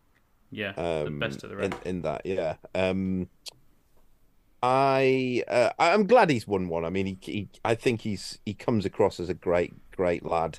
Um, I think he's he's grown up a lot. I think that maybe wasn't always the case, but that's fine. Um, people, mature, you know, we shouldn't judge people on what they're like when they're seventeen. Mm. Um, and you know, he seems to be he's he's been vocal about the war and that kind of thing. Um, he's quite funny when you see him interviewed. He had the he had the sort of comments last year, I think, at Miami about how he wanted to go and see was it the Miami Heat, and he kept getting told there's no tickets available, and he kept seeing other the players getting tickets. And It was the US Open. He like, "I couldn't. He couldn't get. I was. He couldn't. He couldn't get Madison Square Garden tickets. I think for One Direction, and he was like, "Yeah, everyone else seems to go, and I can't get it." Yeah, yeah. Um, and I think you know, I, I don't want to bring it. Well, I briefly want to bring it back onto the Ukraine Russia situation. I think this is one of the things that we forget when when we say that Russian players shouldn't be allowed in the tournaments and that kind of thing. Is that people forget that they are people as well. Mm. They're not, you know, and they're, they're most of them are really good people. Like not, you know, they're nice people. They've got no airs and graces. They don't agree with the war and that kind of thing. They don't agree with what what their leader's doing, and to just dismiss them and go, they shouldn't be allowed in. They've why, you know, they're they're they're just people as well. They're people just trying to earn a living. Like why why do we have this right to go? They're not allowed in, but these people are. And I'd seen just now that um, actually, I don't know whether it was earlier on today or yesterday that um, in the on the in Stuttgart, a couple of Russian players had beaten the Ukrainian and a Pole, I think maybe, and the Ukrainian just refused to shake hands, just walked off the court. Now, I I get, you know, it's complex. I get it, but you know, it's I, I'm not sure I'm on board with this kind of thing now. Um, I don't know how we go about it, but it's getting a little bit much, and it's getting to the the the stage of where we're we're making we're demonizing just Russian people for the something that their nutter president has done, and I, I'm not really on board with that. Um, where, with the route that we're going there. I, I was going to come in on a lot less of an a sentimental point. No, I, I was going to jokingly, uh, you know, not not just to gloss over your excellently made points there, Calvin, but I was enjoying the idea of you kind of setting up a redemption arc for Holger Rune there by saying you're not judging someone by what they were like at 17. So I look forward in eight years to you being a Holger Rune super fan. And that, that'll be Um, a glorious comeback. you know. Well, you never know. You never know. I'll, I'll say this. Are we, are we going to get on to Rune now? Well, uh, Holger Rune uh, made it through to the final of uh, the uh, the Monte Carlo Masters. He was beaten 7 5 2 6 5 7, or the other way around 5 7 6 2 7 5 by Andrei Rublev. Uh, he beat Daniil Medvedev, Jannik Sinner, and Dominic Thiem along the way, which, okay, not the Dominic Thiem of, of days of yore, but nevertheless an impressive collection of names. You got a walkover against Matteo Berrettini, incidentally, who um, has had a recurrence of his abdominal injury, which is worrying. With uh, with the two biggest slams probably for him coming up. I don't know. Maybe people might disagree on that, but anyway, um, concerning stuff nevertheless. But yeah, Holger Rune uh, made it to the final, uh, lost in three sets, looked pretty, I would say, jaded. I noted that he finished, I think, about 11 p.m. the previous night against Jannik Sinner. Someone I noted saw him liking tweets at half three or four in the morning. Um, which, like, okay, it might not have been him, might have been his team doing stuff, I don't know, but, you know, suggests he might not have had a huge amount of sleep before the final, which might explain it. But, Calvin, how does this, this sit as a, a set of performances? Because, I mean, he's having a pretty decent year overall. I mean, he's a good tennis player. You can't get away from that. He's an excellent tennis player, legitimate top ten, top ten in the world tennis player now, I'd say. Um, and he played very well throughout the tournament. Um, I didn't see what happened with Sinner. I know Sinner wasn't happy. You've got to go some to piss Jannik Sinner off. Um, to be fair, um, I watched him yesterday, and I put it. Look, it's one of those, isn't it? I I do think he's a dickhead. I don't think there's there's no getting around that. But in fairness, I, I put the match on yesterday just because I really wanted Rublev to beat him. So you can say I tuned in. You know, he puts he, he gets people to to watch it. I, I'm I can take that. Um, but I want people to beat him just because I do think he's a dick, and like. He, I mean, his behaviour at the end, and this is what I'm talking about with the umpires. He should have got a code violation. I thought he'd whacked two ball, three balls out of the um, stadium. It turns out it was just two. The the TV coverage showed a repeat of the first one, but he basically, I don't know whether anyone saw it. He he, he whacked a ball out of the stadium, then asked for another ball immediately from the ball kid, and then he just whacked that one out as well. Um, and the I really Uh, uh, respect that. I respect for doing that though, for doing that is a code violation. He should have got code violation. He should have got another. He should have got a point penalty for the second one as well. But the umpire was a bit slack on that. She just gave him one code violation. Now, if he'd have done that, if he'd have whacked another one out a point later, he'd have got a point penalty. Yeah, I mean got- that that is something that umpires do, where it's like they don't immediately give the code violation because they don't want to, they don't want to give multiple codes for a multi-part incident. Like you'll see you'll see when someone's smashing a racket or when they've sworn at the umpire, you'll see them just kind of let. I was talking to someone about this the other day, and they're like, you just have to count to ten in your head and let them get it out because you don't want to give them a point penalty, game penalty, like back to back. I get that, and I think the thing is with Rune as well is that you know we'll get people going, oh, you know, what about McEnroe? You know, they'll, they'll, I know that some of our listeners will be in, in going like, you know, well, you know, you love McEnroe, and you know he, he used to behave like this, but the thing with McEnroe is he was a compelling person, really compelling personality. I don't think Holger Rune's compelling at all. He just comes across as a bit of a dick all the time, um, and he's you know. He's, he's got like people around him as well, like a load of ass sniffers around him who I don't really have any respect for at all and I think they just they just work into it, and like I just I just don't like the kid if I'm honest. Um, Yeah, I was just just kind of imagining then if like you took took the literal code violations when Bublik smashed six rackets. Yeah, well, that's went back to exactly week. the thing I was thinking about. Also, when when banned for the next two matches. I mean, they should. In theory, they should. If if we got the code violations in, to like, if, if you know, we always say, I guess we say it in football all the time that like if players do this, imagine the kids watching it, they'll think that they can do it. Right, you should be getting a fair amount of, you know, you should be getting something serious for smashing six rackets. yeah, If kids are coming out and start doing that, then you've then got, you know, it's going to cost parents a whole lot of money. And Yeah. whacking balls out, that's that's something kids do do Hmm. and and they start you know if we start that business of doing that kind of thing then we've got an issue there and again it's always just stroppiness about it it's it's like a, just a full-on stroppiness from Rune that he's just not getting his own way all the time and it, it's just the blame's aimed at anybody but himself all the time and I, I yeah you know Just on the subject of racket smashing, I mean, the Djokovic one I watched in all this week. That was a technical break of magnificence. I mean, as as you always say, George, Novak Djokovic is the most proficient racket smasher that there is. Like he, there is no one better at smashing rackets than him. I'm Used to be absolutely that. Wawrinka over the knee. That was pretty cool back then. But this was this was a, a new technical KO of a racket that really I, I was I was wowed. I was like The so Wawrinka impressed. one, o- the, the Wawrinka one over the knee is is quite something because I know that racket because I played the Yonex as well. That is a hard racket to break on concrete.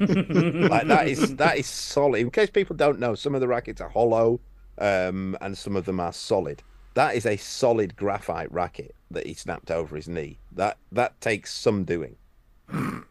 Um, yeah, just uh, on, the the frostiness between them, it was a very cold handshake and a week of cold handshakes in Monte Carlo. Uh, the whole match was pretty. Um, well, it was an exciting match, and there, there was a decent crowd in. Obviously, lots of Italians in Monte Carlo. It's not far away from the Italian border at all. Uh, and Holger Rune was very much playing the villain and, you know, playing to the crowd. Um, Jannik was asked about it afterwards, and perhaps predictably said, "I don't want to comment because, as Calvin points out, he's pretty hard to rile up, and I think regains his temper very quickly." I thought, like I know I can see what Calvin means about Rune being a, a dick, but I also do kind of hope this summer we get a bit of a run out of him at Wimbledon because I think people will be very interested to kind of just hate this guy. like, you know, it is something that would be good for tennis in the sense that you know you're right. I It- do it's getting to a stage where question- every match it's like, oh god, are they gonna, are they gonna kind of scrap with each other? He seems so unpopular right now. Doesn't seem to give that much of a crap about do how popular question, he is. That I could be do interesting. question a little bit. I question a little bit about that, how much longevity there is in it, because there's no, it's not, um, there's no depth to it. Like I said, it's not McEnroe who you thought McEnroe was quite unique because it was always kind of aimed at the umpires. The thing with McEnroe as well was he was usually right on the arguments he had with the umpires, so he got a lot of sympathy there. But he also had this contrast of the way that he played was just so artistic um, that he'd go absolutely nuts, and there'd be this fury, and then he'd, he'd sort of have this theatre of the serve and come in with a, a swinger and then a lovely drop shot, and it was the contrast of it was what made it. And there was this depth of character who's interesting. People wanted to hear him interviewed and and that kind of thing. Whereas Rune, I think people, you know, it's like how much longevity is there in? God, this guy's just a bit of a twat. Like, uh, I, I, I, I think just the right tournament as well for it to happen is good. Like you know, Kyrgios Tsitsipas last year was a great example of people at Wimbledon that people were interested in that all of a sudden. You know, that was a, Yeah. a great time for them to have that spat. If that happens in Monte Carlo, it probably gets brushed under the car. I mean, is Kyrgios so maybe not so much, but I think just happening at an event like Wimbledon, particularly as kind of British people. But even with Kyrgios, though, you've got hype. with Kyrgios, and I'm no fan of Kyrgios, but you've got this like variation in the way that he plays as well. In that Mm. he's got these this sort of this, and if Rune doesn't have that. I think Rune's an excellent tennis player. I think he's a better tennis player than Nick Kyrgios. But it's pretty. He hits the ball. He just hits the ball hard. Hmm. That's the thing, isn't it? You know, it, it's pretty one dimensional. He hits it hard, and he doesn't have a particular look about him. He looks pretty bog standard. Um, and he's not also Kyrgios. As much as I find Kyrgios, I do think he's just a knob, but he is funny as well. Like you hear him talk, he's got that kind of like.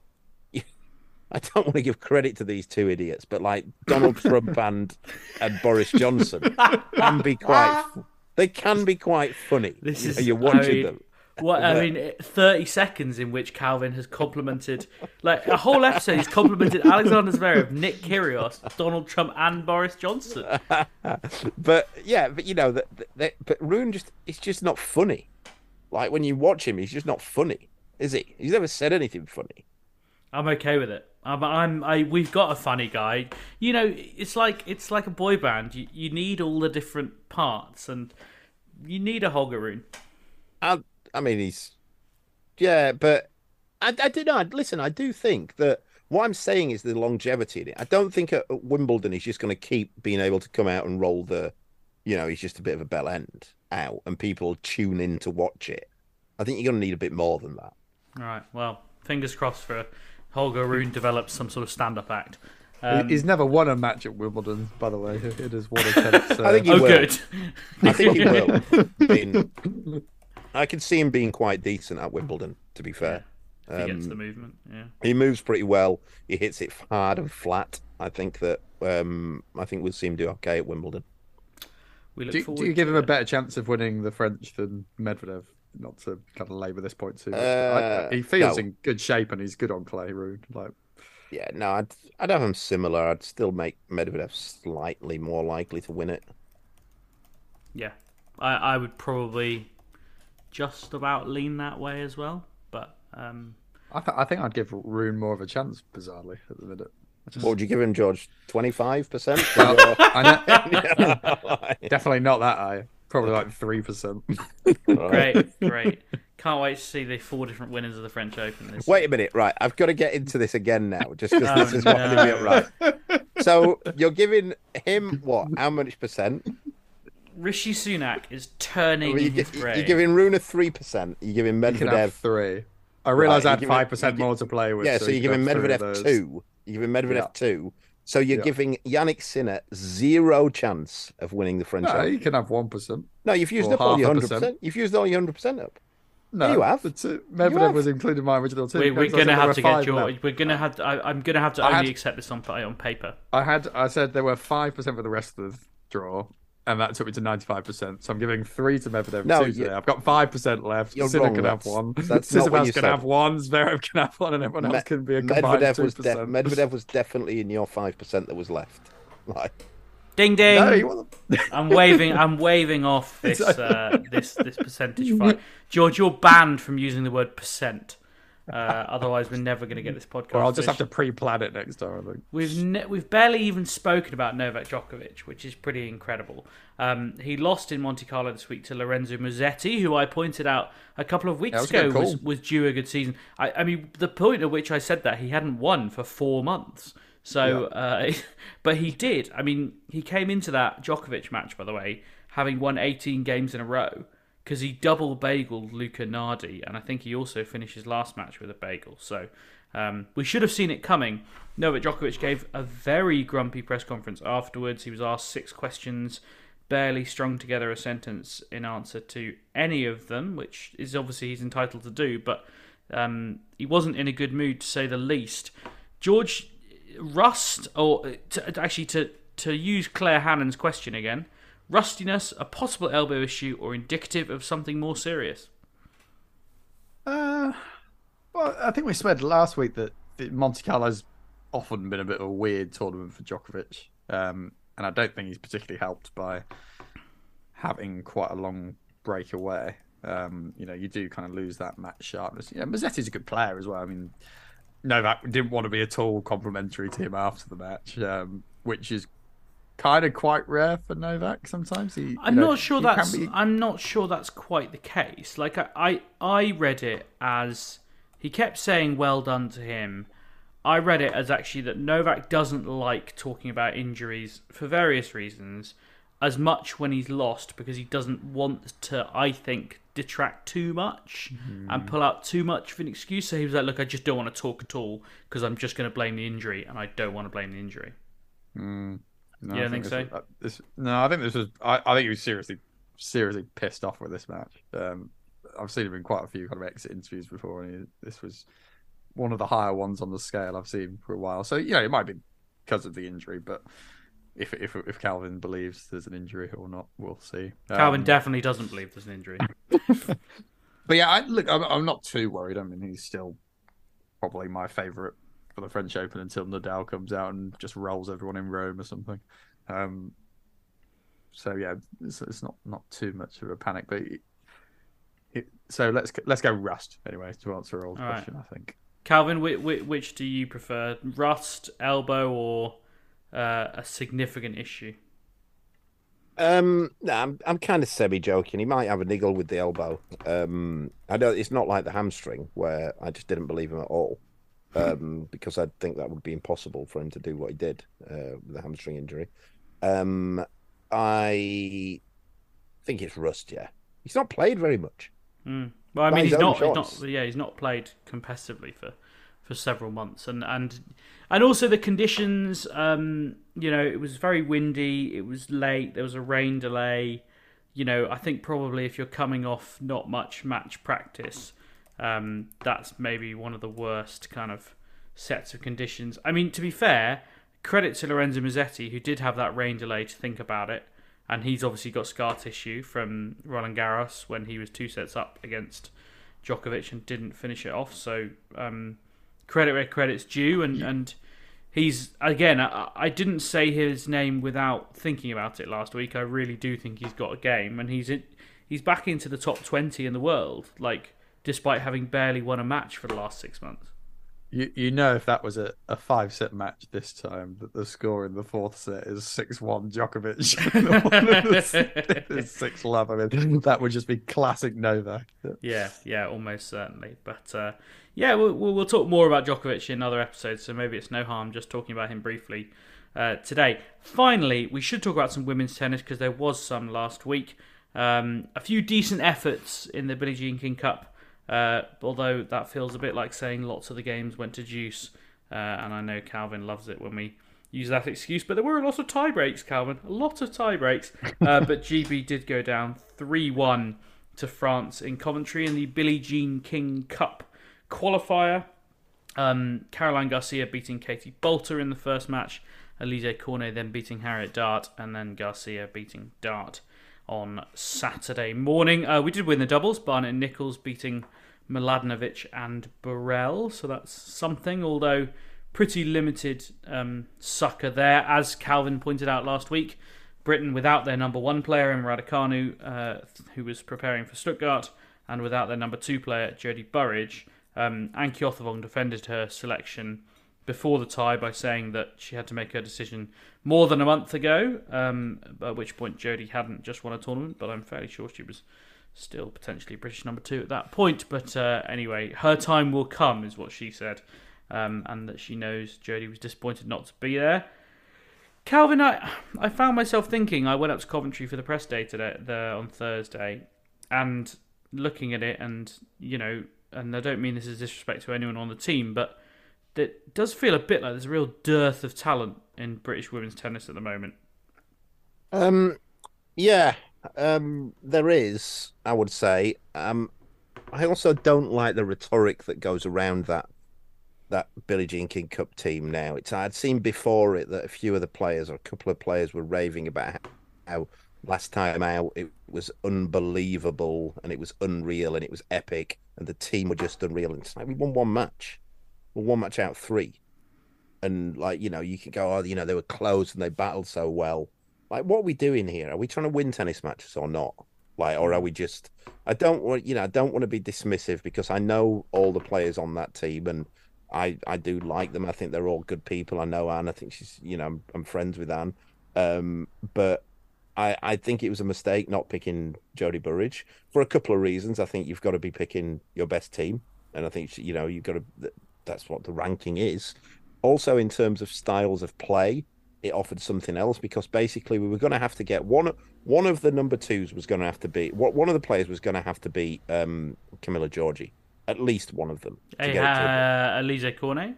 Cornet, sorry, not, not Camilla Georgia. Yeah, um, yeah, um, yeah, because you know Garcia was going to be the favourite against anybody, and um, I, I mean, you can say that Boulter took her close, but I watched the match; it, it, it wasn't that close. The third set was rubbish from both players, and then Garcia just ended up turning it up a notch. Um, I think there was a spirit. There was a period. Um, there's a period of five where there were five games in the third set that each one had at least one double fault in it, Hmm. which was just rubbish. Um, but also, in, what I was going to say there was in terms of styles of play of what you're going to get against Cornet, in that if you're going to pick Harriet Dart, that's fair enough. Um, and I'm not saying you shouldn't pick any of these players. I don't captain the team. But if you're going to pick Harriet Dart, that's fair enough. But then I don't get the point in picking Heather Watson as well, and vice versa, because you're basically just getting the same player. You're getting a, a solid baseline player who's going to run and make a lot of balls. I don't get why you wouldn't pick a different style of player in what Jodie Burrage would be, who's a bit more aggressive, who can have a swing and maybe hit some winners and catch fire and, and win a match. But when you've seen what what Giorgi had done to um uh to Harriet Called her Dart, Giorgi again. no, Jesus Christ, what a yeah. they look alike, don't they? Um, Uh, a bit. No. No, do they not? Right. No. um, right. Um, Cornet then. Cornet.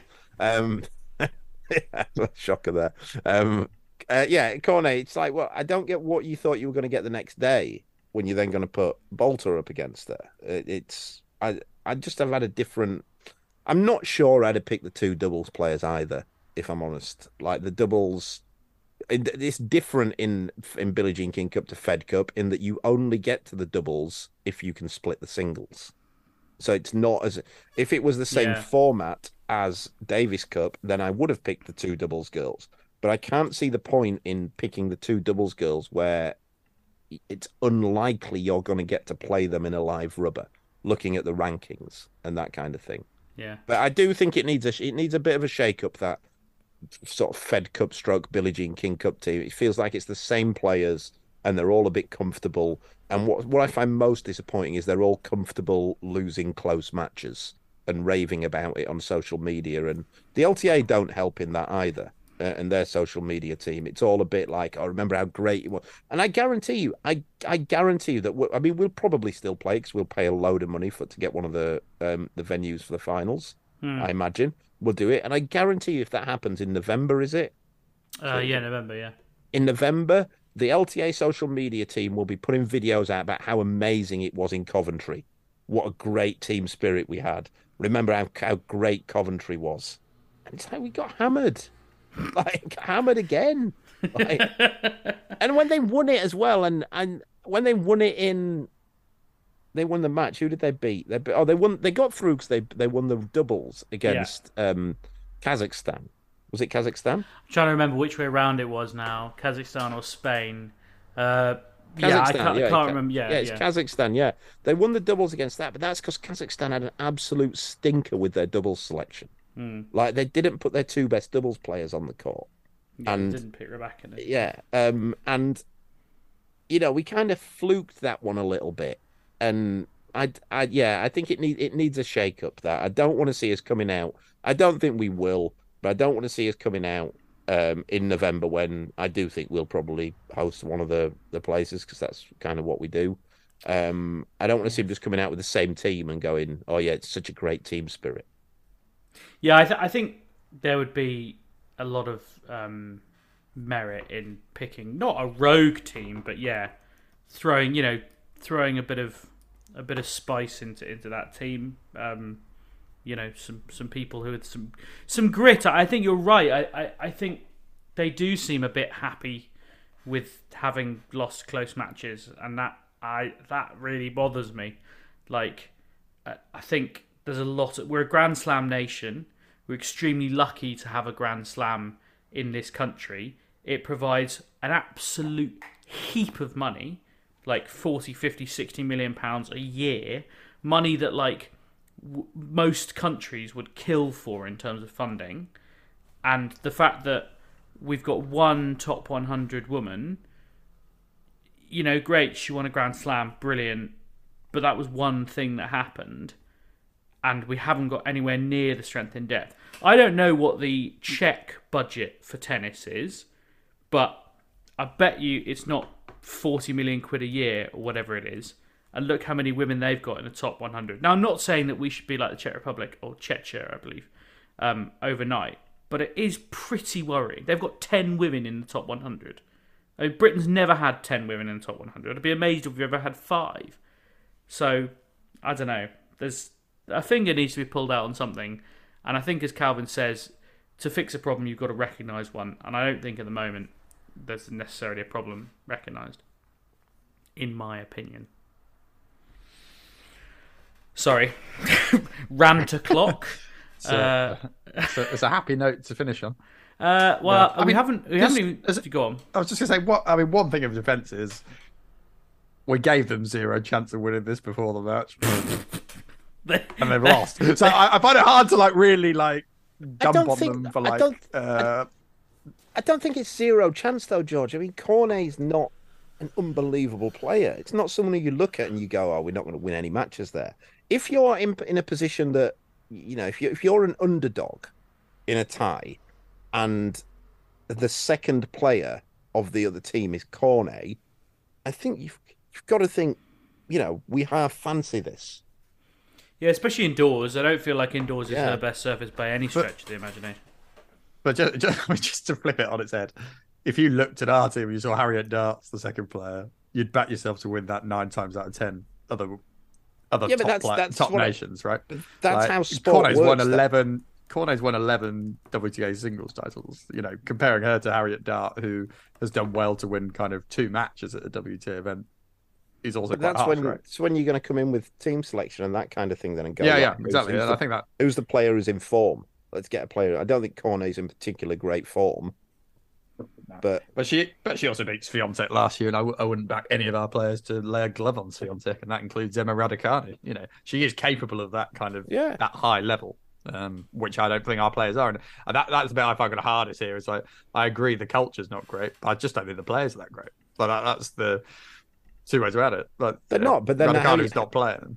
how you pull through those in sport, how you win matches when you're an underdog, is you do it with desire and you force it through through sheer willpower and that kind of thing. I'm not sure. We like to talk about how much we do that without actually doing it a whole lot in the in the Fed Fed Stroke Billie Jean King Cup team.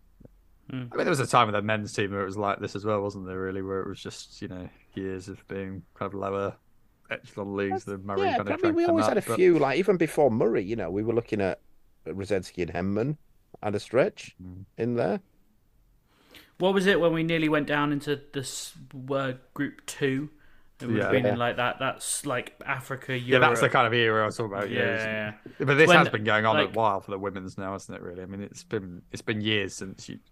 I genuinely don't go into many matches thinking It is. they're It going to is, win it. George. I, I agree with you, but the thing, what like I say, what winds me up is when when when uh, James there references that you didn't have like whoever was in the team, whoever was in the men's team back then, you didn't have them like tweeting all the time, going, "Oh, giving interviews, going, oh, it's just epic." The last time we played, it was an unreal effort. Mm. It was um, the the guys played unbelievable stuff. You've Mm. lost matches. Yeah. Win more. It's the answer. Be Win better. More. Be better. Um, And we've, if you're not better, don't smile about it. No Hate one said yourself that. everything. I've, I've not heard anyone. I've not heard anyone. I've not heard anyone come out and say from the team to come out and say that was crap. That's not good enough. It needs to be better than that. Yeah, that- it's it's true, isn't it? And and as George says, we didn't expect them to do anything. So um, yeah, something something has to change, I think. And I, I'm Yeah. not saying that's people or attitude or what, but you can't possibly, you know, madness is the definition of madness is doing the same thing over and over again, expecting different results, and that does feel a bit like what they've done. Yeah, and I think that that's a totally fair challenge from Calvin. You know, it, these players have had the three or four run year run at this, where the best results have really come when Konta was playing. You put Raducanu in that team, you give it a fifteen percent better chance of having much better. Fifty is Uh, sorry, you're- no, hundred you're absolutely no more banned percentage. Sorry, no percentage. percentages. No more percentages. But um, you know, if it if Burrage, you know, there's absolutely an argument she's not had the chance to show she can do it, and the players there at the minute haven't done it over the last few years. Really, Uh, you know, the one they did do it was dressed up a little bit better than it was, and thanks to kind of the doubles um, players. So yeah, it probably is worth a worth a little roll of the dice. But I guess you'd say putting Raducanu in is is doing that, isn't it? You know, that's that suddenly feels a lot stronger if you put her back in as number one Yeah. as well. So yeah, absolutely. Well, fingers crossed. I mean, she says she wants to play the Olympics, and to do that, she's going to have to play another uh, Billie Jean King Cup tie in order to qualify. So we hopefully will see Raducanu either at the finals if we end up hosting it, or um, next year in the uh, in the qualifier, whoever we end up getting drawn against. Um, the WTA this week confirmed that they're going to host events in China again, uh, which we've barely touched on. Uh, we might talk about it at length next week, but it, it wasn't a surprising move. I have some thoughts on it. Um, we will, I think, discuss it next week. They say it's not about money. The reality is, it is about money. Um, what another miserable note to end on. Yet another climb down by tennis in the face of political pressure. But This that- is why we always come third. Well, We don't have a culture of winning. That's the problem here. We need to make some changes. Bring in that. There's someone playing really well on the outside tours that we need to get in, replace Yeah. me, get me out. I've got a culture of losing. Miles Miles David is just lining up your spot. I know his voice is much more popular than yours is. Absolutely, Um, yeah. That's all we've got time for this week. I hope you've enjoyed it. Uh, please do leave us a rating, a review, follow us on social media, and most importantly, come back next week. Five, four, three, two, one, zero. All engine running. Liftoff. We have a liftoff.